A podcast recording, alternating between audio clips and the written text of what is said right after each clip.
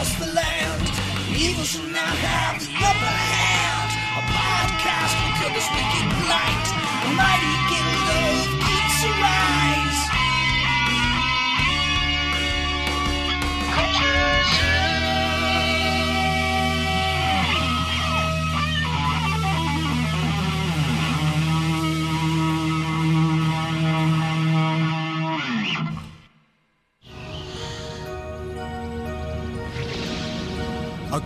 with a magical crystal.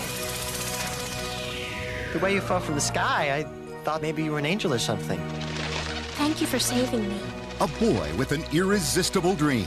Beyond that cloud is a floating city that no one here on Earth believes exists. An island that floats in the sky? Yep. Together, they found the courage Are you sure you want to do this? I swear, I am going to be the one to prove it. to take off on an unforgettable adventure. There it is! Look! Wow. Patsu, look there! Oh, Now, with the help of some high flying friends, Will you let us sail with you and the boys? All right, let's show what the Dola Pirate Gang is made of! Sheeta and Patsu are battling the forces of evil. Get them! They went that crystal! The power! Well, well, looks like we caught a little pirate. and protecting the secrets Bring the crystal to life, and you too will be free. of the castle in the sky. It's the sacred light! Tell me the spell! you will never possess the crystal. Ready for what might happen? From Buena Vista Home Entertainment and Hayao Miyazaki. Sheeta! Featuring the voices of Dawson's Creek's James Van Der Beek as Patsu Sheeta means everything to me. and Academy Award winner Anna Paquin as Sheeta. Ah! Patsu! Here we go. No, Patsu, hurry! Castle in the Sky. Coming soon, only to video. And now, our feature presentation. Hello and welcome to Culture Zoo. Uh, this is episode 17. I'm Levi, And I'm Roslyn. And uh, we are at the second movie of our Summer of Miyazaki uh, marathon, where we are going through all of the films in chronological order of Hayao Miyazaki, the uh, kind of master animator behind most of the films at Studio Ghibli. Yeah. And uh, before we get into that, um, how can people find us, Rosalind, if they want to? See. If they want to shower us with accolades So and love, our- follow our Exactly. witticisms. Um, hang on our every word. Exactly. Um, our our sponsors are One Drawing a Day, That's right. which is also Corporate ourselves. exactly. Um, One All the money from Culture Zoo goes right to one drawing a day. It's it's kind of a disgusting system, really. you know, it's corrupt. which is all donated to charities. What is it? One drawing a day dot wordpress.com. Yep, find us there. We and I have um a, well, I started Instagram, but we both on post on Instagram, it. yep. Instagram, uh, Culture Zoo podcast. and Twitter at uh, CZoo Podcast. C Zoo podcast. Do you follow us use that Twitter? Oh, yeah, I, I post on there on an occasion. I don't understand Twitter, so Oh, yeah. I'm, I'm- one of those well, things. I went on social media fast for the rest of the year. but Twitter is But I, I mean, for my main accounts, Right, So Twitter, Culture Zoo, Twitter is is you know, Right. still on within the bounds. So one thing I would like to ask all of our our legions of faithful um, users is rate us on iTunes. It actually does help with rankings in Yeah. iTunes. So if you would be so kind as to just search for Culture Zoo in the iTunes podcast store and then just leave us a review. Yeah. Right now we have two wonderful listeners who have already left us a review. Um, but I think we can do better than two. I'd say if we get to 10, we'll do something special. If we can get 10 ratings, I don't know, we'll do maybe a podcast of our listeners uh, choosing. We will Yeah. send a free t shirt to number 10 That or would be something like that. Yeah, we'll do something fun. Um, and give us a good rating because uh, my husband recently started his own business and was having people like you know who he did work for um, rate him and hi this longtime family friend like used to spank him when he was little longtime fam which is all which is weird friend? on a lot of levels we're always like that's weird that he did that I don't think that's right. but I mean, but like, I mean, grew up with him, and he gave him like a four point five out of five, and like, kind Some of, room for improvement. yeah. And Steve was like, it really hurt my rating. Whereas all the strangers who rated him, it's like five, like, five out of five. Like this guy's awesome. I was like, That's hilarious. that's really awful. Okay, 4.5. well, okay, yeah. So leave us a good rating. I mean, if you want to complain to us, I guess you Yeah, I know you can. You Sure. certainly can. It's a free country. Yeah. But you won't get a T-shirt. um, so, so tonight we are talking about Rosalind. What are we talking about tonight? Which film? Uh, what is it called again? I don't want to say the wrong castle. Palace in the Gra- no, no. It's uh, well, it's actually it's it's known by it's it's one of those things when you look at IMDb. There's like Right. a ton of titles. That's It's kind of why I was like- Edge of Tomorrow or Right. Live Die Repeat. We don't know what it is. um, but no, this is either Laputa or Castle in the Sky, or sometimes Laputa. Well, because there's the Castle other the Sky. castle one. Sorry, say the other Howl's one. Moving Castle. Howl's Moving Castle. Yeah, Yeah. yeah. So this Whole is not one. Howl's Moving Castle. This is Castle in the Sky. This is the first official Studio Ghibli movie. Okay. Not the first film to be directed by Hayao. Hayao Miyazaki, but this is the first film ever produced by the studio he started, Hmm. which is Ghibli. Um, and uh, so, yeah, so it's somewhat of like a first film, and it feels, uh, yeah, so we can. We can get into it, but you just you, this, you've never seen this before, right? Never seen it before, and um, I watched it today. This week, as we discussed, Yeah. has been quite hairy. Um, but I watched it today with my.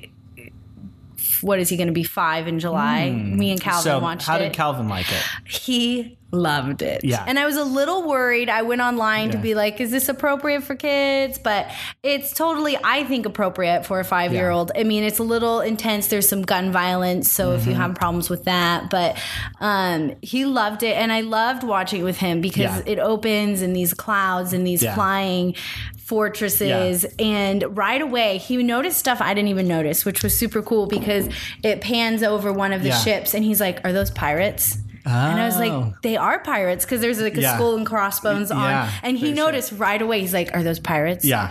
And and then the other really cute thing was, um, it shows the girl like it, Yeah. you know, shows her face in the window, and he.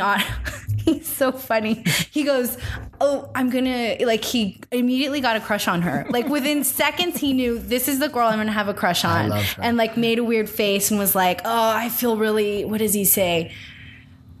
nervous or shy or something or something weird.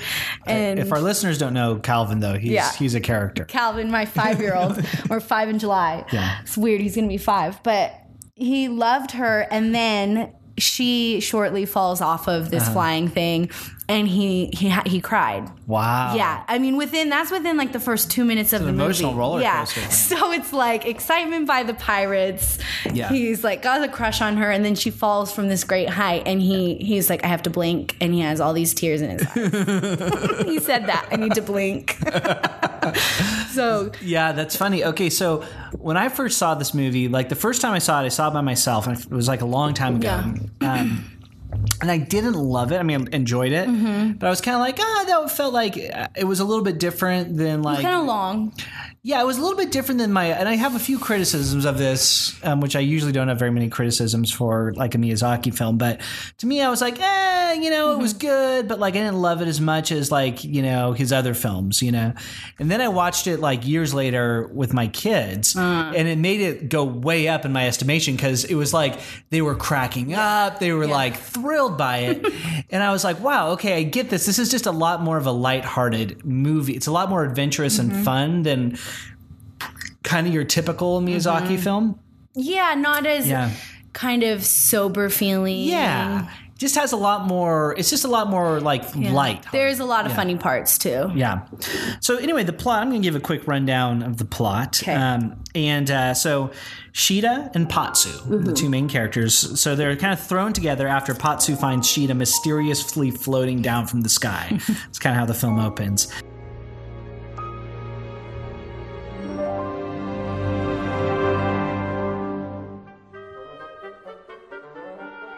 Um, but she's floating, kept aloft by a crystal amulet that she wears around her neck.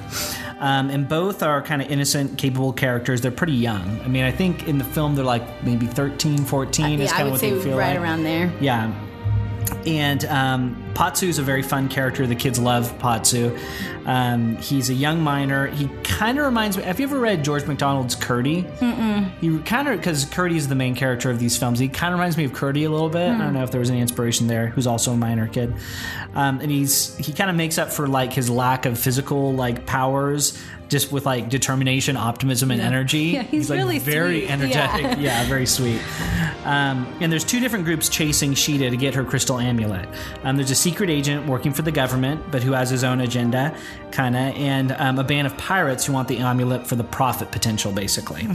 Um, and the whole thing, the whole kind of driving force of the plot is that the amulet is the key to finding the lost floating city of Laputa and controlling its power could kind of lead to world domination. So. Uh, so castle in the sky or it's is, is actually it's really more of like an island floating in the sky.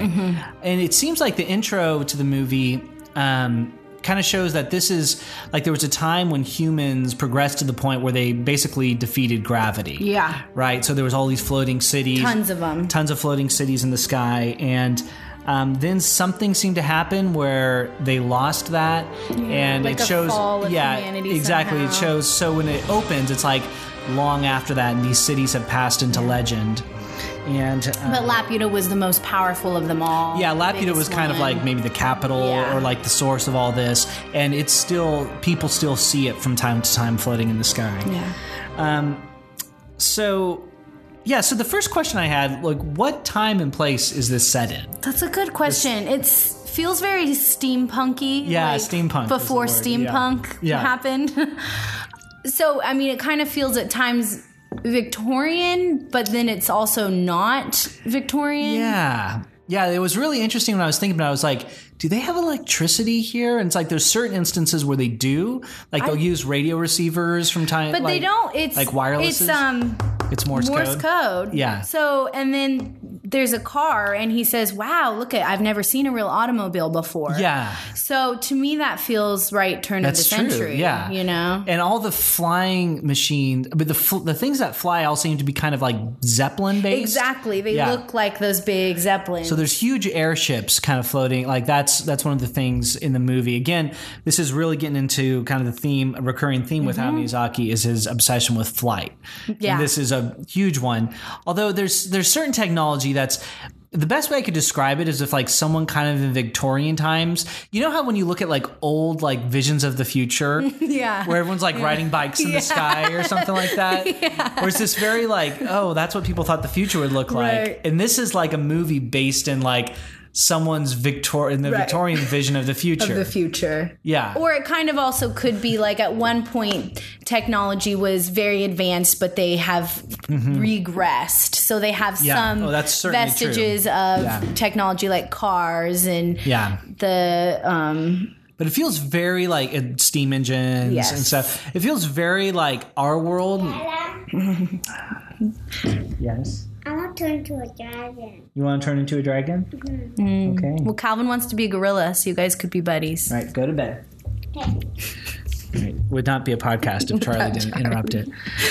Um, yeah, so there's it's it's yeah, it's just an interesting setting. That was one of the things as I was thinking about is it's it feels very close to our world. Like um, Nausicaa felt ve- it was like so far in the future Yeah. that it was like science fictiony More science fiction. and it was even sure. though there were certain things that felt but there was no real connection to our culture there you didn't obvious yeah, you're right. Not a whole cultural yeah, it wasn't like I could be like, oh, there's a car. It was Mm-hmm. like clearly things had gone through so much evolution and It may not have even been Earth, actually, Yeah, you know, honestly, it really might not have because of the yeah. way the forest was. Exactly, it didn't yeah. really feel like Earth ever.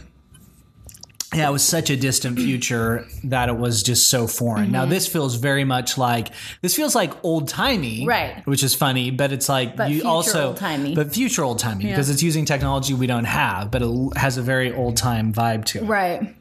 Um, so that's not really. It was just a, as I was looking, watching, I thought, oh, this is a really clever uh, setting. Very fun. Yeah, very fun, very fun. Um, what did you think about uh, the two main characters, Sheeta and Potsu? I really liked them. I liked Potsu probably more than Sheeta, Yeah.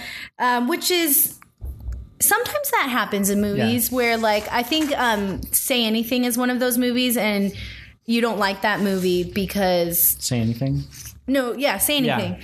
Um, John Cusack, where he's super charming and just like, and Mm-hmm. same with this movie, just super magnetic personality, and the Yeah. girl is fine. Yeah, I, there's nothing against her. She's kind of just like the um I don't know what is that the straight man almost. Mm-hmm. But I liked her. She was sweet.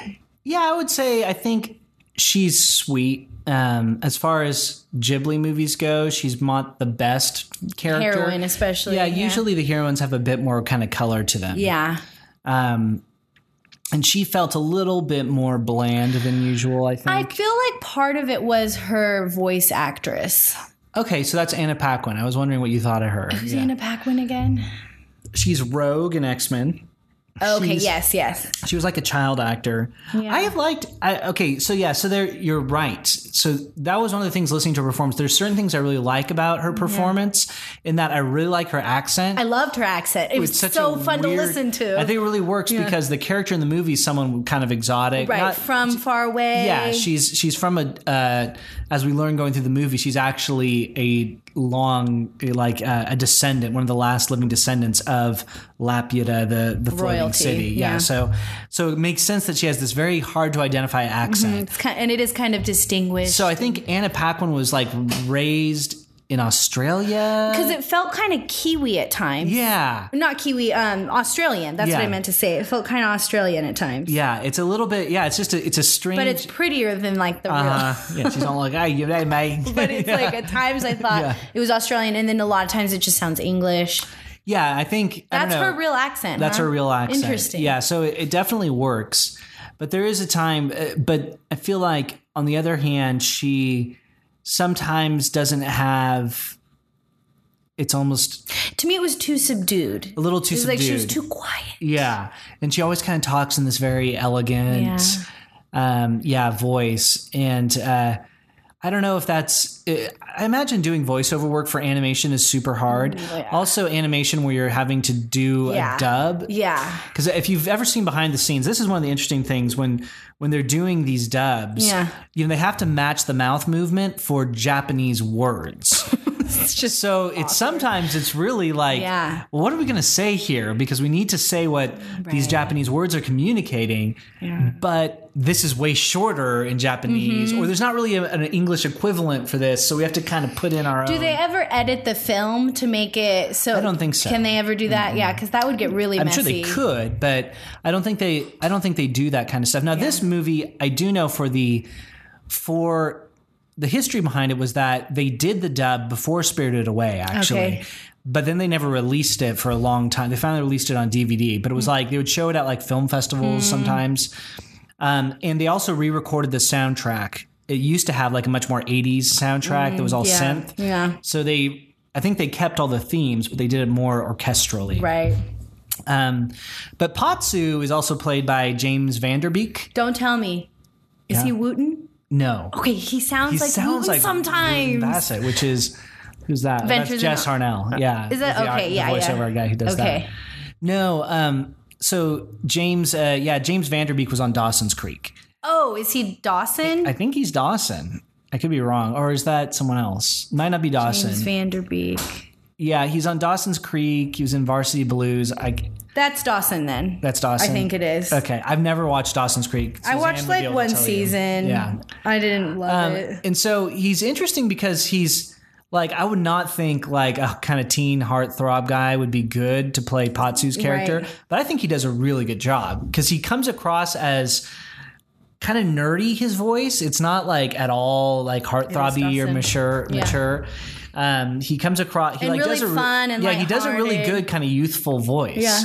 Um, And he doesn't seem too old at all. he does not seem too old at all, and neither does Anna Paquin. Um, Yeah, their voices are appropriate Yeah. for their size. Yeah, and and Patsu's a fun character in that he's he's very like determined and optimistic. Mm-hmm. Like one of my favorite Patsu moments is when uh, it's Pazu actually, but uh, was when there there's a big fight breaking out between pirates and the miners, um, and like the it's it's the pirates are these like super big tough guys and the miners are these super big tough guys and it's actually hilarious. It's did really calvin cute. like that scene Yeah, he did. the kids always crack up at that Yeah. scene because there's these two guys who are like they're they're cha- these pirates are chasing um Sheeta and she Sheeta's with Patsu. So they run to his miner friends to kind of help them get away. And the miners basically face off with the pirates. And it's a fight, but it's a really funny fight because they're like two really tough guys and they start by like busting their shirts to show how He's rich they are. show them how you rip your shirt. Yeah. and so they're both like rip their shirts and they just punch each other. Yeah. But they punch each other and they're like, ooh, I can take it. You know, they just kind of tough it out until like this huge fight breaks out. But it's a very, it's a really funny fight. Um, and so as the story progresses, um, what ends up happening is that Sheeta and Patsu end up kind of, I keep saying Patsu, but it's Pazu. Pazu. Pazu. Um, Sheeta and Pazu end up joining forces with the pirates. There's these two forces that are chasing Sheeta to get the amulet, and um, they uh, they the the pirates are are uh, through kind of just circumstances they decide okay the pirates just want the treasure pretty much right and the the government forces especially the secret agent um, named oh, what's his name Uh, it's Muska. starts with an M. Muska. Yeah. named Muska is uh is are they seem much more sinister Right. towards Sheeta.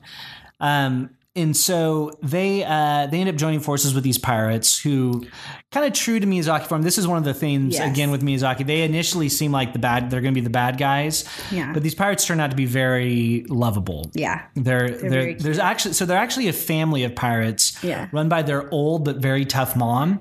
yeah. Who did she remind you of? She reminded me of someone, and I was like, who is she? I couldn't. Oh, um, Grandma Ben from Bone. Yeah. Oh, good call. Yeah. That's totally Where she's who she like is. really old, but very tough. yeah, Like tougher than anyone you could imagine. yeah, exactly. And so the pirates are all her sons, and their dad is this little old man, basically. But they they have, and that's the other thing I love. They have this pirate ship that they're on, which is Yeah. super cool. So fun. So all the ships are basically airships that float around in the sky, and the, the pirate ship is one too. Mm-hmm. Um, and there's just this, like, as I was watching this, all, me and the kids kept going, "Oh man, this would be so fun if I weren't so afraid of heights." I know. Nobody seems Yeah. to be scared. No, no one's really, and kind of that's kind of the thing that there's just such a weightlessness about Yeah. the way Miyazaki will animate flight. It Yeah. doesn't. It seem, never seems scary. It seems so safe. Yeah, and they fly around on these like little, Mm-hmm. like almost like that. They look like bugs. These little Yeah, they're like scooters in the air where Yeah. it's like you're not you're just kind of hanging on and Yeah. standing there and Yeah. nobody's scared and Yeah, it's and they're just, almost like just, like, jumping back off. and Yeah. forth and It's it's yeah. It almost So makes fun. like flying look like swimming or something. exactly. Um, and uh, they'll get into these. Uh, the other thing too is I love how they'll use like clouds. So they'll be flying along, Such pretty clouds, and they'll look below them, and there's this huge other airship, yeah. and they'll have or they'll like come up dogfight. out of the clouds like it's a ship Yeah. coming out of uh, or like yeah, they in- burst through the clouds like it's almost like coming like out in of the Pirates of the. Caribbean when the Yeah. ship can go underwater kind of. Yeah, exactly. Yeah. And then they'll have these dog fights in the sky. Mm-hmm. Um, and uh, yeah, and as they and you know uh, the the relationship between Pazu and uh, Sheeta is kind of instant. They instantly bond pretty Mm-hmm. Yeah. much, and you can tell they like each other. I think there's definitely some like affection there, but they're too young to be romantic. Right. is kind of the way it works out. Which I like it. It seems Yeah. like in the films I've seen of his, it's always like that, Yeah. where the heroine isn't like how in Disney, Yeah. they're like these grown women. It, Disney, It's yeah. odd if you think about it that these movies are for kids and they're women who are very sometimes sexualized. You think like Yeah. Jasmine and Holy like cow, Little yeah. Mermaid, like, Yeah. and these are like our little girl role models, you know. Yeah. Whereas with these, it's really nice because the the heroines are like always kind of like just if they're if they've hit puberty, it's like just barely. Yeah, you know, as a matter of fact, I don't think it's interesting. The uh, yeah, that's a that's something I really thought about. But most of his heroines are not Women. I'm trying to think. Yeah, they're not women; they're girls. Mm-hmm. Um, or even when they are women, they're never like sexualized. Right. They're never like, let's make this a little bit sexy. Right. you I mean, they uh, Disney's women are so. I never really thought about that. I mean, from I mean, the Yeah. only one who actually isn't is Snow White, the very first Yeah. one. I mean, Kind of from like the Disney Renaissance in the '90s Yeah. on.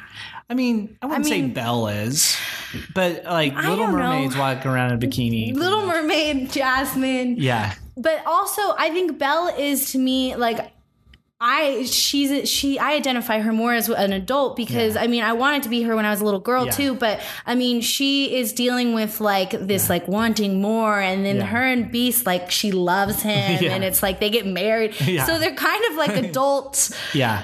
Themes You know, I think one of the things, and that's that's an interesting point to make because yeah, Miyazaki's films always kind of le- end on a note of unresolved. They're a little bit ambiguous. Yeah. and it's a really nice point to resolve with a wedding. Yeah, and that's really I think that's why almost all Disney movies do Yeah. is they resolve with a wedding Yeah. because it's like that's How are we gonna end it? Yeah, this is a great place to end because it kind of like everything's brought together. It's a great moment of like, okay, they're together now. They're Happily ever bonded. after. Yeah, they're married. They're united in matrimony, and we're sending them Mm-hmm. off. You know, so it's a, it's like you don't want to see after that. Like that's the end of the story. But in this story, you know, and and almost, almost all of his stories, there, and that's an interesting point. I keep oh, yeah, finish my point, but a lot of Miyazaki's films have not just strong female role model, uh, female characters, but also strong male characters Yeah. as kind of counterparts to. So there's a lot of Where it's not like the you prince- know male female dynamic. Yeah, Right. The if you if you think Disney princesses are shallow characters, try Disney princes. Prince Eric has brings a lot to the table Prin- yeah, no I'm well, teasing no, I'm Prince teasing. Eric is actually a He's great probably the most. characterization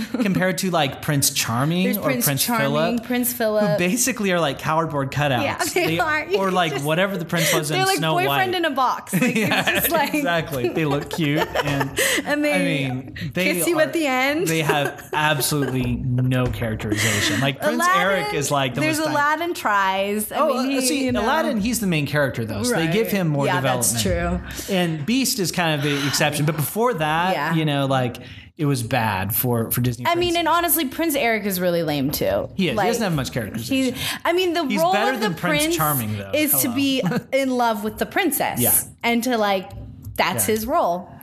But so the Silly. yeah, so that's why I think Miyazaki's relationships are way more interesting because they're not really defined. There's Right. a lot of times, you know, the so in this one there's clearly like some affection, Yeah. attraction there, but it's not something that they could ever really act on because they're way too young, and it's it'd be like inappropriate if they Mm-hmm. I was really worried they were gonna kiss at- Yeah. when they got to the island, and I was like. That would be so weird, Yeah. but it's so sweet because they hug. yeah, and exactly. It's like, they're like so happy, and they just excited. laugh and they hug Yeah. and it's like so much sweeter and more realistic for what a kid should even be watching Yeah. like Yeah, and that's and that's the thing I think is that when you're not just defining their relationship based Mm-hmm. on romance, there's a lot more potential for some very interesting stuff to Yeah, happen. yeah. And if you don't just know, okay, this is going to resolve with a wedding, Right. Um, you know, even though it could, I mean, who knows? Sheeta and Pazu, you know, much later could get married, but it's like it's not going to show you that. It's not going to tell you, and they get married and live happy. well and that's not the driving point of the plot so many not to like bash on disney i love and adore Yeah. disney but so many of the older from my generation disney movies at least Yeah. are the driving plot is the romance between the two characters you know that's kind of and that's why it resolves with a wedding like you know Mm-hmm. Yeah. are they going to get married so but that's not at all in these movies No, it's not the plot. No. Like Nausicaa had very little romance. They had a friend, she was friends with that one Yeah. pilot, Yeah. um, but it wasn't romantic at all. No. It was more just a friendship. Yeah. Right. Um, and uh, this one has a little bit more hint at like love, but it's not it's not really any kind of romantic. And it's more like they care for each other Yeah. and have bonded through their life experiences. They both are orphans. Yeah. Mm-hmm. And they kind of are both alone in the world and they find each other and Yeah. it's like they need each other and they're there for each other and they both have these similar like want want Yeah. good for the world and they bond and it's really sweet. They're really good friends. Yeah, and I like I love the moment like they they just have a lot of sweet moments together. I feel like. Um, Yeah, they really do. Yeah, and that's that's even though like Sheeta isn't the most like complex, compelling character on her own, the way they interact I really like. Yeah, he really elevates her. Yeah. um, like I love that part where they're up in kind of the the crow's nest and they're just talking to each other and um, like all the pirates are listening to them. Yeah, that's so sweet. Yeah, I love that, and it's it's interesting because the main pirate, their mom, what's her name? I forget her name. Dola. Mm-hmm. Uh, Dola. Yeah, Dola, the mom. She like you get the sense that you know she's kind of the whole time like thinking of herself. It's funny because they both have similar hairstyles. Mm-hmm. They do, they and have the big braids. They have big braids. Yeah, except the Dola's like super old and like when she gets her braids shot off, she's really sad for her. She's like, it's always hard day when you get your braids shot off or something like that. that is so she does. Yeah, and then in Dola, and it's like the the husband tells her like she reminds me of you when you were her age, you know. Uh-huh. So it's kind of like you get that sense that she's like remembering herself when even the um Yeah. Uh yeah.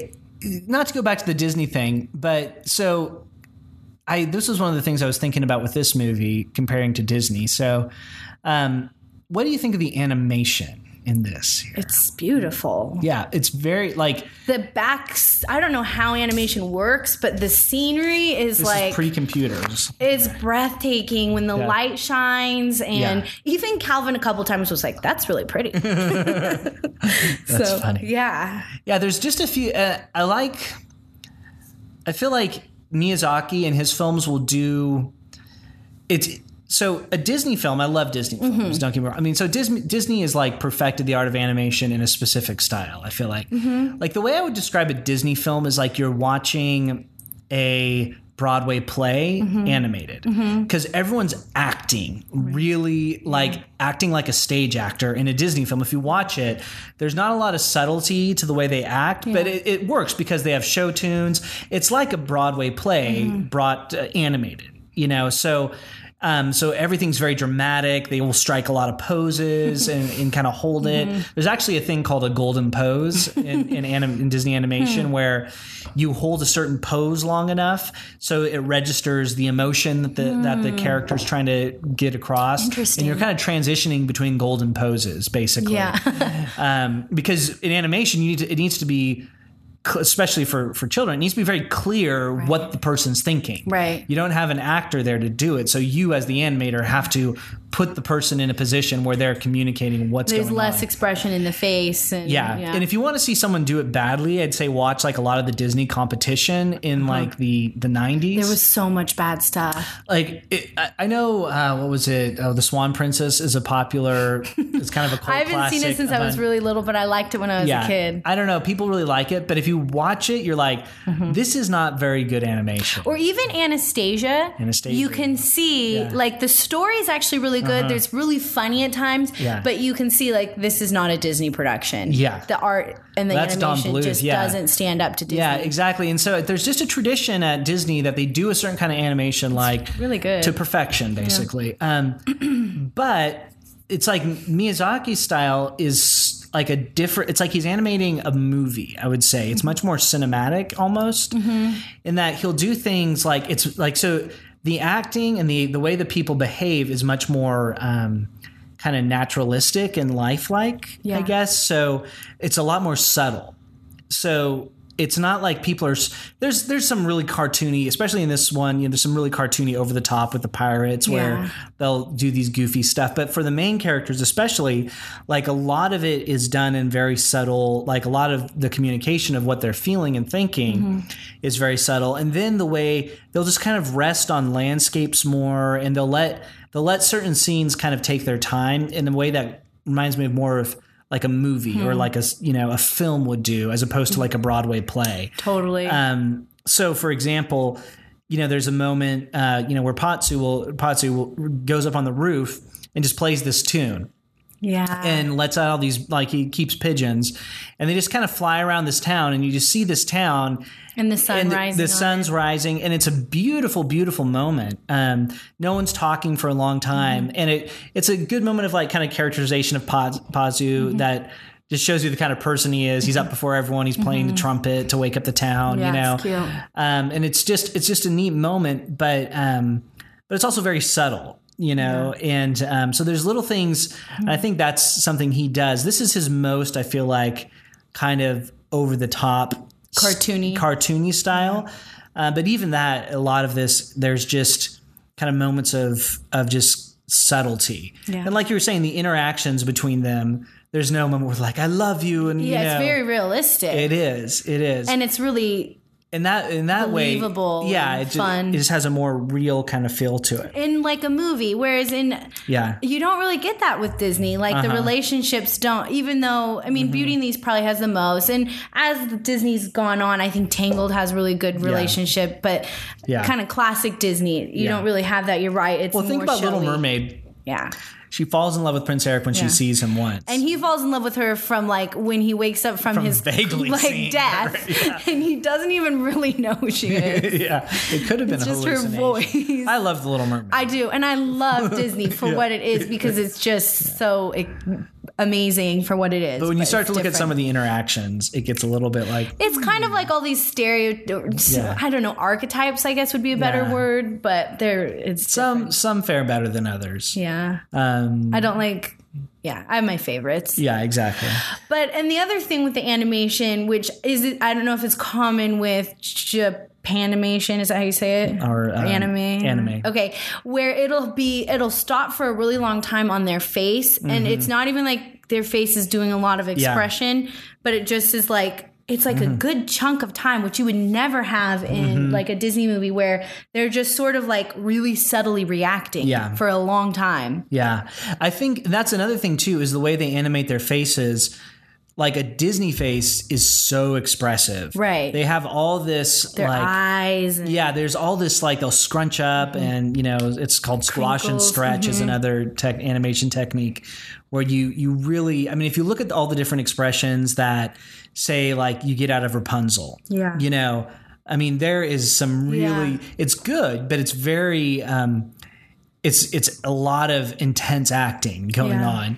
Um, Probably why they make their eyes so big. yeah, and that's probably it does have a lot to do with it. Whereas in this film and in yeah Miyazaki's films, like the acting is it does they don't have those kind of faces. They don't they don't they don't act that way. So a lot more has to be kind of expressed in different ways. I think Dialogue, maybe. yeah, dialogue and just kind of the way they're in choices that they make. Um, I don't know. It is interesting. I mean, and that's that's one of the things I think it just feels different. Um, and, but at the same time, it's very enjoyable. It's fun. So, um, any other thoughts on maybe the first two acts of the film? Mm, not really. It was good. So, I think um, the uh, so for me, I guess my criticisms of this film would be I feel like for me the emotional high point of the movie is when they get to the Yeah. get to the island. Like that, I love that scene. I think that's my favorite part of the movie.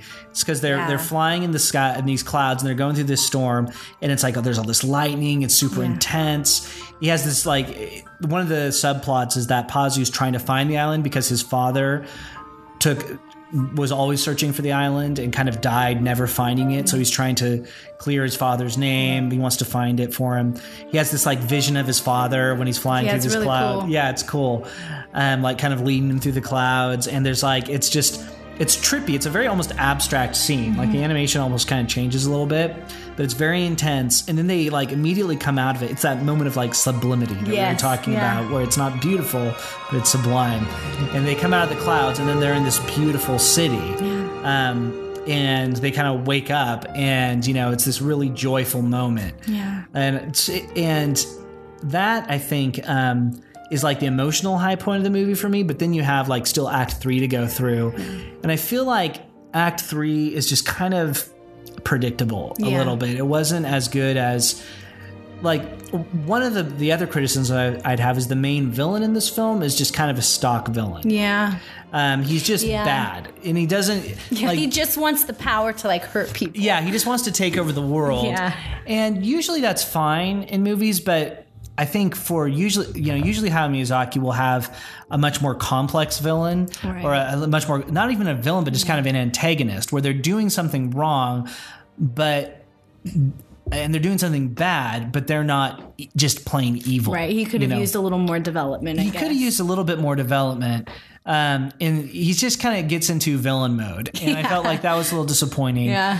Um, and and then there's just kind of a lot of like blowing things up, and it's good. It's not terrible or anything, but um, it's just it just feels like you had usually the way Miyazaki's films will end is they have their the climax is at the very end where everything kind of comes together like we were talking about Yeah. like Nausicaa does that Yeah. the very end everything's resolved and it's like this joyful you catastrophic Mm-hmm. you catastrophic moment where everything turns and I felt like this one had its like joyful peak at the end of the second act then you have the third act where they're just fighting this bad guy and it's good, but it's not. And there's some really fun moments in it. Um, like my favorite moment is where he's trying to climb up that pillar Mm-hmm. that's like over like nothing, and it keeps falling apart on him. He just barely hangs on. Yeah, that's cute. That like as I was watching him, I was like, oh, oh. um, so there's just it's it's a lot of fun. It's not like horrible, but it doesn't because I feel like the time the emotional timing was just a little bit off for me. yeah. Um, I love the castle in the sky. the castle in the, that does not disappoint. It's like the design of that is so amazing. It feels Yeah. like Atlantis floating in the sky. It's old and the robots walking through it give Mm-hmm. it it's just it's really cool. Yeah, that's one key theme I think that's really cool about this is that one thing I forgot to mention was the uh, there's these robots that kind of show up. Um, so they found the government found this robot that fell out of the sky, and that's their clue that hey, Lapid is up there still. Up in And the there's sky. this like power source yeah, up there. exactly. And these robots are super cool.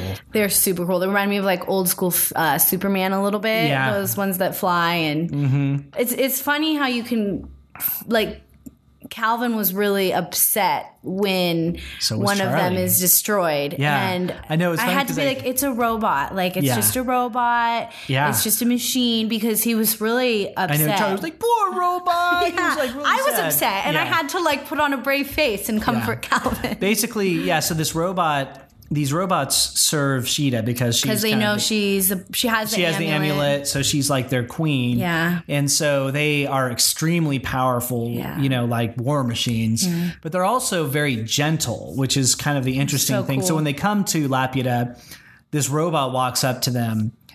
And They're like scared. they're like scared of it, like, whoa, stay back. And it turns out he's just trying to move their Yeah. their like ship off of the this bird's nest. It's really cute. He just takes care of like the birds up there. There's and like he's like a gardener. He's yeah, he's like Yeah. the keeper of the city, and Yeah. it's kind of like overgrown, and he's got moss on him, but he's just taking care of things. And did you notice that they had the fox squirrels from Nausicaa? I did notice that it was just a little tie-in, I guess. I yeah, that was interesting. I was like, what do I make of that? That's interesting because oh, like maybe it, like Nausicaa, it's the same world. Well, maybe the same world, or in that those are a sign of like harmony with nature because Nausicaa like Mm-hmm. had a fox squirrel and she was like the bridge between nature and humanity. Oh. Or just it shows like a, a peace with nature. If like the fox squirrels like you, Right. you're good.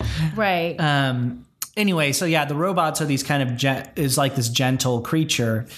But at the the way the story basically ends is the bad guy is also a descendant of the Laputan Mm-hmm. kind of royalty. He takes over the city to pretty much kind of rain down destruction on the earth. It has all these power yeah, it's really coolly animated. Yeah. The blocks and stuff. Yeah, so there's all this technology kind of at the bottom Feels like of the city. Yeah, it's, it feels like magic, but it's like this super advanced technology, Yeah. and he's going to use Laputa to kind of rule the earth and you know destroy. And there's just enemies. tons of yeah weapons at Yeah, his. he turns on all these robots, which destroys like the army that he was previously working for. He turns on the army. He turns on the army, so he's kind of a rogue agent Yeah. now. Um, and uh, so Muska is actually played by Mark Hamill. I just saw that when Yeah. I looked it up. I didn't Yeah, notice doing that. a good bad Yeah. guy voice. Yeah. I mean, his performance is great. Like, there's just he can't really help that the character is not the most complex. Right. He does give it his. And I, th- I mean, I think it totally works. yeah.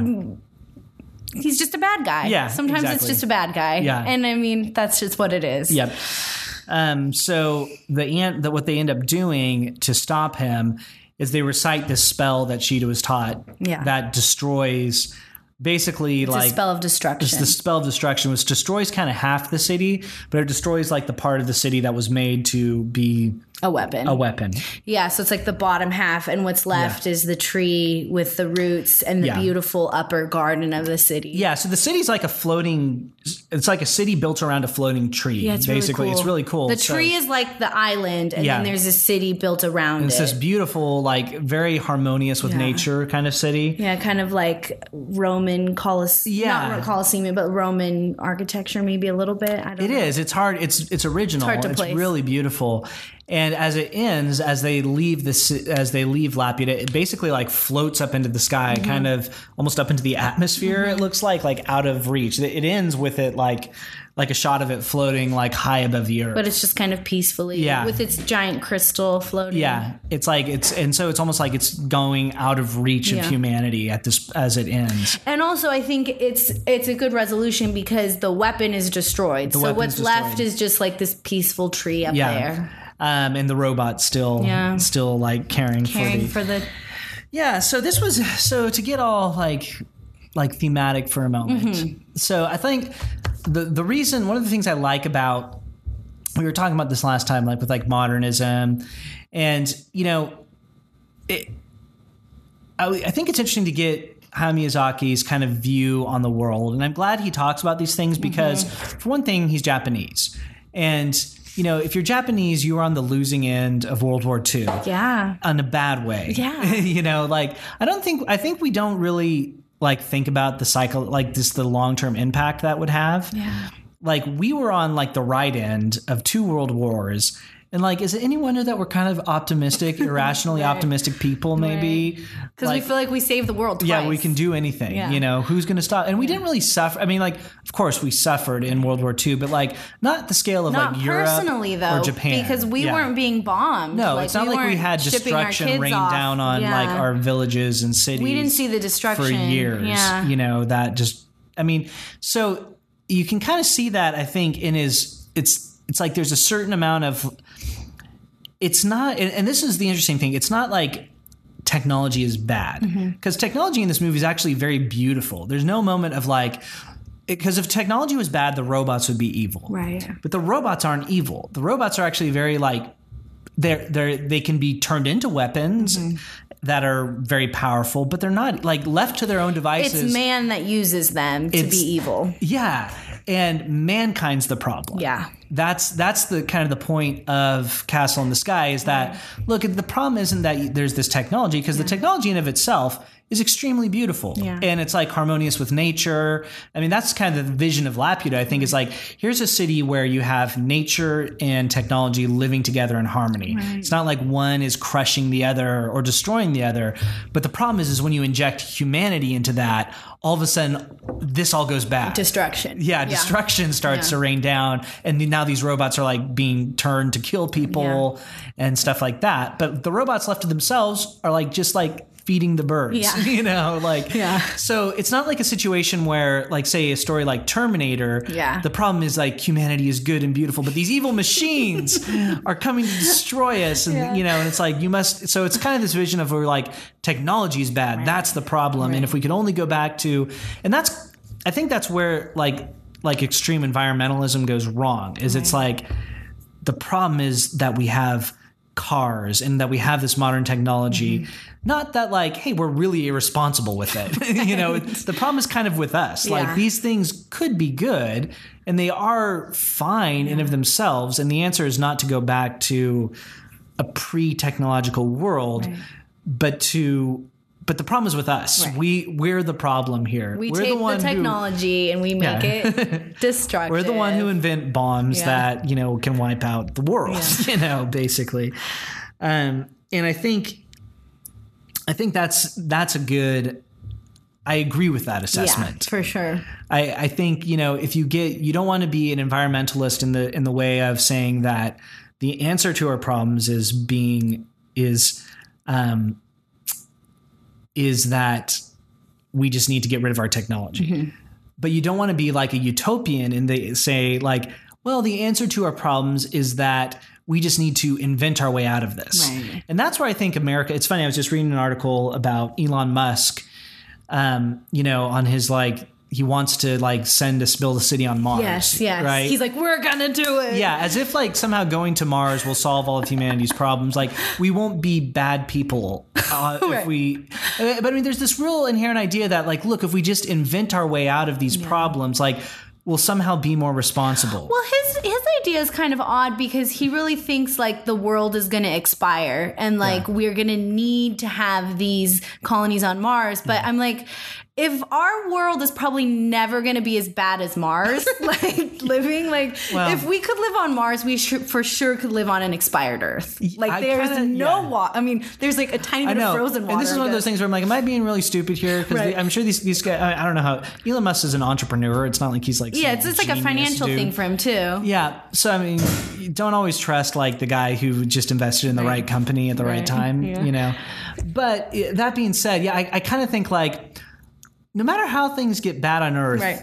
you know, like We have an atmosphere. we have we, we have water. Mars doesn't have an atmosphere though. They have, he doesn't have an atmosphere. It's freezing Yeah, cold. It's exactly. colder than anything we could experience. yeah, at least you know we should have. There's no shelter. Yeah. There's no water. There's no way to grow like anything. if things get bad enough.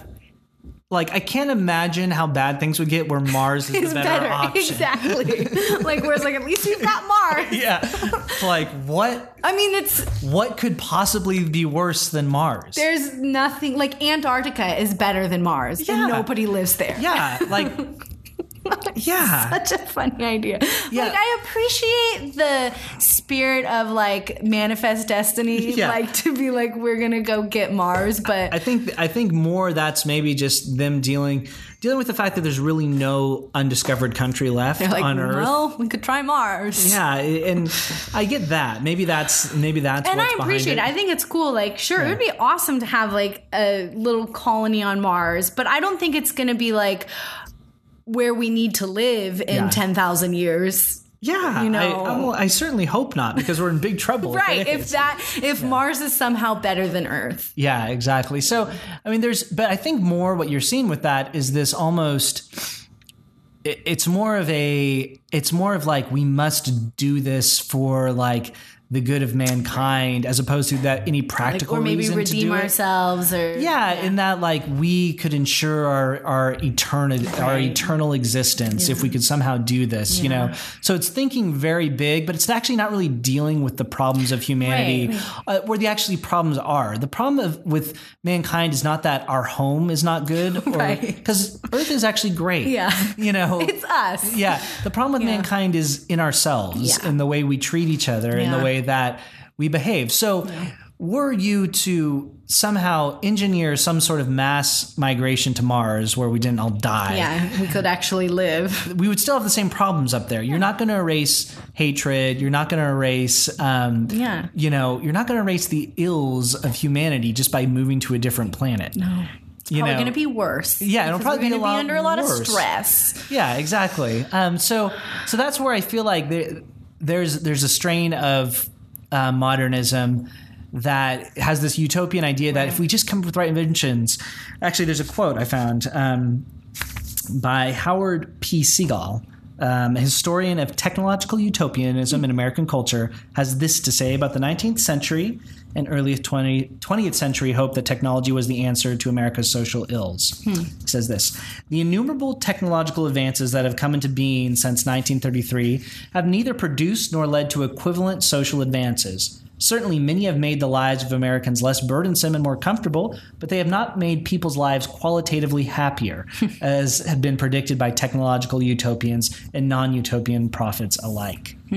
Um, and I think that's Yeah. true. There's a difference between Easier, and easier and convenience and like happiness. Right, like when I do laundry, like it's easier that I have I throw it in the Mm-hmm. washing machine, but I'm still not happy that I'm doing laundry. yeah or even yeah i just i think it's it's we've we've uh, we've i certainly it's funny like i have a cell phone right. And, and cell phones are amazing, the amount of convenience they bring. Yet I would love a world where there were no cell phones. Yeah. It's this weird thing Oh, where I oh, would like, be because so I can, nice. I am the last generation that can remember a world Yeah. without internet and cell phones. And it was better. I can I think honestly it was say better, too. I appreciated the things, the things I had. I appreciated more, Yeah. and I liked the way the world was. more. I I agree. Even And though I would never get rid of my cell phone Exactly. because you're totally on unequal playing ground Yeah. if you do, and you Yeah. can't communicate with the rest of the world. But I agree with that. Yeah. And to me, the answer has not been, okay, then I need to uh, get rid of all technology out of Mm-hmm. my life. But the answer is I need to like learn to live with this in the, in a responsible way. Mm-hmm.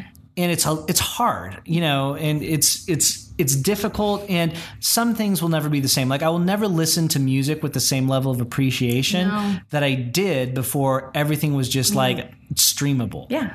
Which is Like, weird. remember when you would like go to the store to buy the CD? Yeah. And then you would like sit there and listen to it because you just bought it? Like, Exactly. it's so different. I was telling the kids about this. Like, you guys will never listen to music the way I did because Yeah. when I was a kid, I had to. It cost you twenty bucks to get an album, and you would have to save up for a long time, or maybe you'd get it for like a your one CD for Christmas. Yeah. So when you got that, I would listen to that thing like fifty times and like Read the lyrics. read the lyrics and just like study it intensely and get every It was a ounce whole of goodness out of that music Yeah. that those people made. And i loved those that music so much more Mm-hmm. than like now i just like casually casually you know will listen to music. And i can't even remember what i'm listening to half the time. Like i listen to stuff like i guess i f- like when people ask me well what are you listening to lately i'm like i don't know Well, I listen to this Pandora station. Yeah. I listen to this Pandora station. so it's like I have so much more, and it's so much more shallow. yeah, than it, I know. And totally agree. you know, and so I- I feel like that's anyway. That's it's a little bit of a rabbit trail based off that, but but the answer to our problems as society is not more technology. Um, uh, it's it's that we got to learn. Like the problem is with us, Yeah. right. Because it's not and- more technology or no technology. No. It's responsible technology. Exactly. It's about us being responsible and and you know, ultimately, you know, if if you're looking at this, this is a and even going back to um, you know, Hayao Miyazaki's uh, previous film, you know, Nausicaa. Nausicaa, right? This was something that needed a somewhat divine intervention to resolve the plot point, Right. you know. So, you know, trigger warning if maybe, but you know, I would say Mm-hmm. you need divine intervention. You know, this is something where you need divine intervention, Right. right? That Redemption. You need you, humanity is is broken to the point that that it's it's a pipe. Yeah, it's it's it's a you're just by giving people more and more technology, you're just exacerbating the problem. So there is there and there is Mm-hmm. because we feel like we're doing it ourselves like we're like we can save humanity or we can Yeah. we can fix this we can we can. And that's how broken we are in our way to try to fix things. We just make it worse. Exactly, and so it's like a toddler trying to clean up the mess. You're Yeah. like no you're making it worse. Don't. Yeah, and so I mean, in many ways, like the like nuclear war is a horrible, horrible thing, or nuclear weapons are absolutely horrible. Right. But the thought of like disarming ourselves is even more scary to some degree because it's like, well, then like someone's gonna have one of these things, and like, what if that person's not going to get rid of theirs yeah, exactly. And so it's this, it's this weird, you know, and I can get that, like, you know, it's interesting going back to, you know, Japan, right? In that Japan is a much better place than it was pre World War II. Yeah. You know, you don't have these people who are, you know, with these, you know, uh, who are basically, you know, being run through the grinder by this imperialist, Yeah. you know, uh, dictator. But at the same time, you, you know, so now that you know they they don't have it, it is a better place. At the same time, like it, they suffered so much. You almost wonder like. Was it worth it to get where they are now? I don't know. I mean, I would wonder what like how Miyazaki would think about that. Right. Like, you know, like the suffering by we the may Japanese just people. wanted to stay under the oppression instead of having It's just horrific to Yeah. think about like what we did i know to not just Japan, but to basically all of Europe. I mean, it is like Yeah. it's like it's so weird like to think like to step back and go like how do we know we're not the villains in this story like you know i mean i appreciate that japan doesn't hate america like with like you know with eternal hatred Yeah. for like what happened you know and it amazes me in many ways that they don't You know, even though like, yeah, you guys sure would you we, shot would first. we have gotten over that? Like, I don't know. Like I don't I can't it's not that long ago. And so it's just it's just one of those things. It's like it's like a lesson I don't think America's really maybe had to learn ever in this age at least. Um, I mean, the only time people have come onto our territory and killed a fraction of the citizens that Mm-hmm. Yeah. we did, it's like yeah. we don't forgive. We're like, No. we're going to take care We're of this. start a war with it's kind of Pearl Harbor, want. 9 11, and Yeah. we've gone to war both times. yeah, Like, exactly. with you know, with much larger response and, than, and we're like, we're going to yeah, win this. yeah, exactly. I mean, we're still at war. So we don't know 9/11. what that feels like to have someone wipe out tons of people and then just have to yeah, live imagine with it. something like on the scale of 9-11 for years. Right. You know, I mean, like, and and it's interesting. Like, I know 9-11 is obviously horrific, but like the stories of like Japanese firebomb being like firebombed, you know, in World War II, whether you're in Germany or Mm-hmm. Whatever. Germany too. It's just you know, it's just like And it's really savagery on too. yeah on just like a level that is really hard to fathom, Yeah. especially when we're on the end of it, who was do- pulling the trigger Yeah. you know so i think i think that's where you know y- you may be much more not necessarily pessimistic but you may have different thoughts about like well you know sure there's good things that happen to, to technology happens with technology but at the same time like you know technology gives us the opportunity to be more inhumane than we were before like Mass people were just as bad in the middle ages but you just have limitations. You had to kill you- people with a sword. yeah, when you only have a sword, you can only wreak so much havoc. That's yeah, You know. exactly. Um, and and so so yeah, so it's uh, I don't know, you know, it's it's uh, again, I guess coming back to that, and maybe the, the end of the movie is the the island basically leaving humanity, Right. you know, getting out of reach, and um, and you know, and that's it's kind of like a good thing. I Yeah. think you know, it's like yeah, it's good that you know humans don't have this kind of power. Yeah. Um, so we should, I guess, I guess maybe the thing would be is just be prudent, you know, Right. be cautious and let's not be overly optimistic and So hard. not give in to some of these, what seem like delusions of, you know, just especially maybe that America's prone to Right. because we haven't really We're had to pay the price for, yeah, we haven't really had been on the receiving end of a lot of the, the bad parts of progress. Yeah, it's kind of like this very sterile environment where we've lost, mm. like we've lost obviously tons of soldiers to wars, mm-hmm.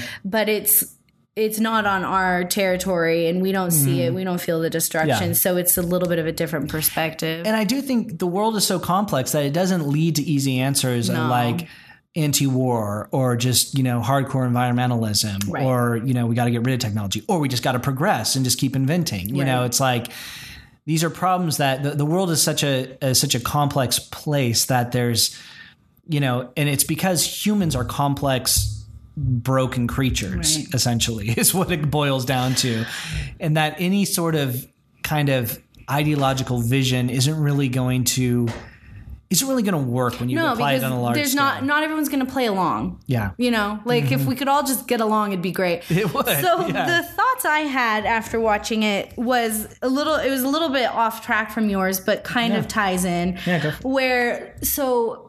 So there's the idea of power, right? Mm-hmm. Um, that the crystal is this powerful thing, and the island is this powerful object.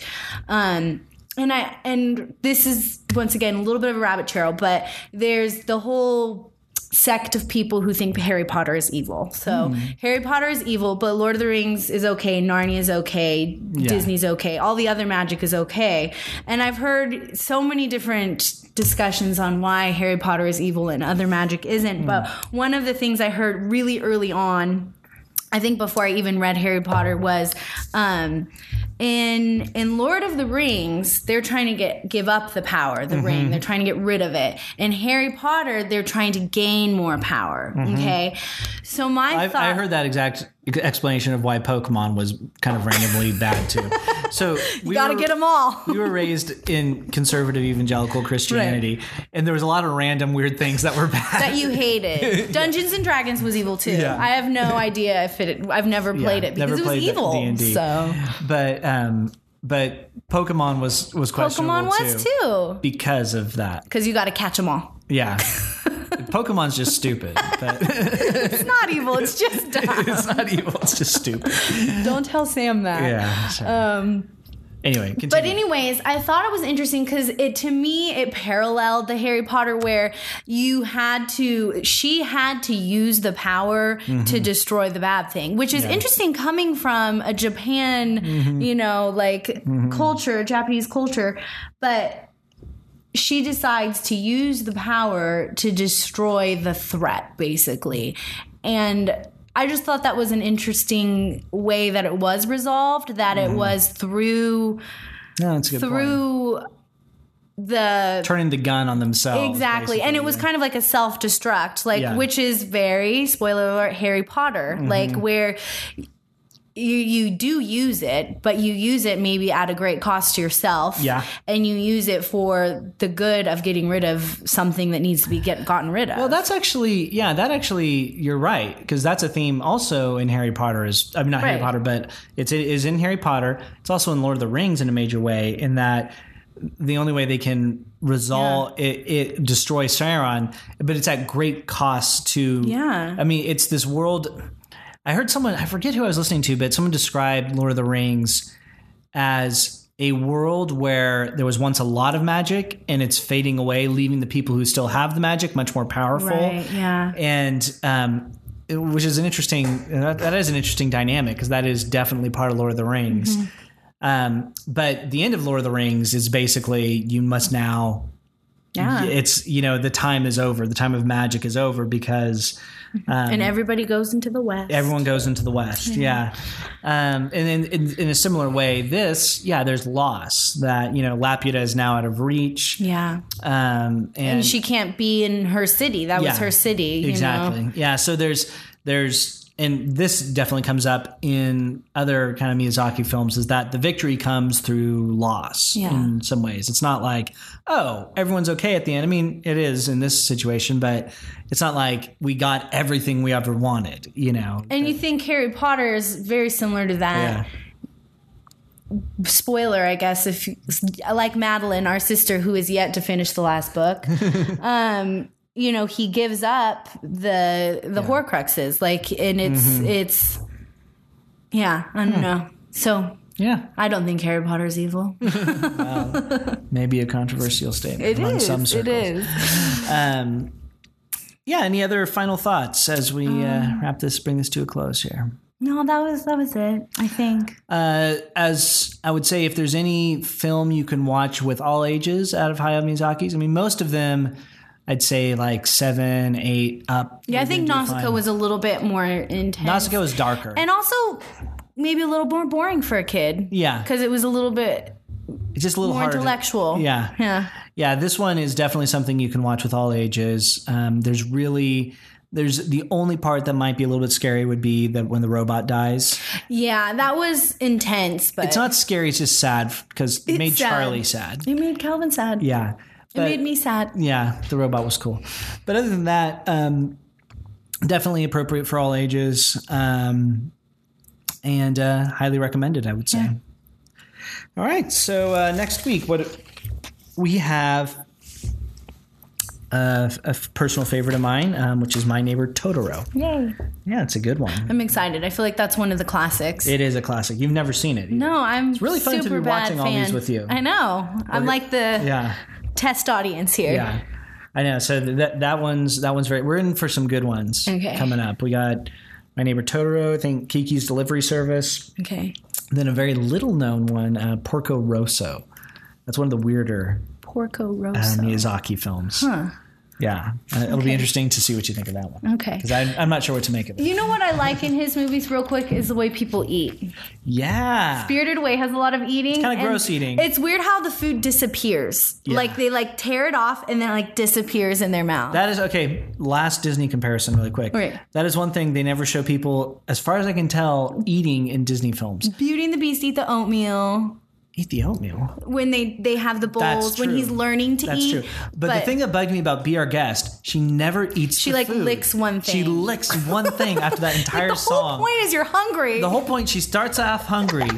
she they sing this song to her, and she never. well, Levi, have you seen her waist? Uh, it's it's true. about three inches across. That was the meal so for that her. She's she was like stuffed. that little pinky full of like chocolate fondue, whatever I got was the meal. Maybe that's the Belle diet. Oh my gosh, yeah. That but that always bugged me. And I know that bugs me. too. Miyazaki does not disappoint. No, people like, will be people eating eat, eat, eat. like real food. I mean, they eat the egg too Yeah, together. I like Yeah, that. I know. Uh, Very sweet scenes. Yeah. All right. So yeah, next week. Uh, thanks, Roz, Yeah. for taking the time, and we will talk to everyone soon. I think we owe a lot to that cat. Aye. Your work here is done. Right on, Epic Cat. rijden.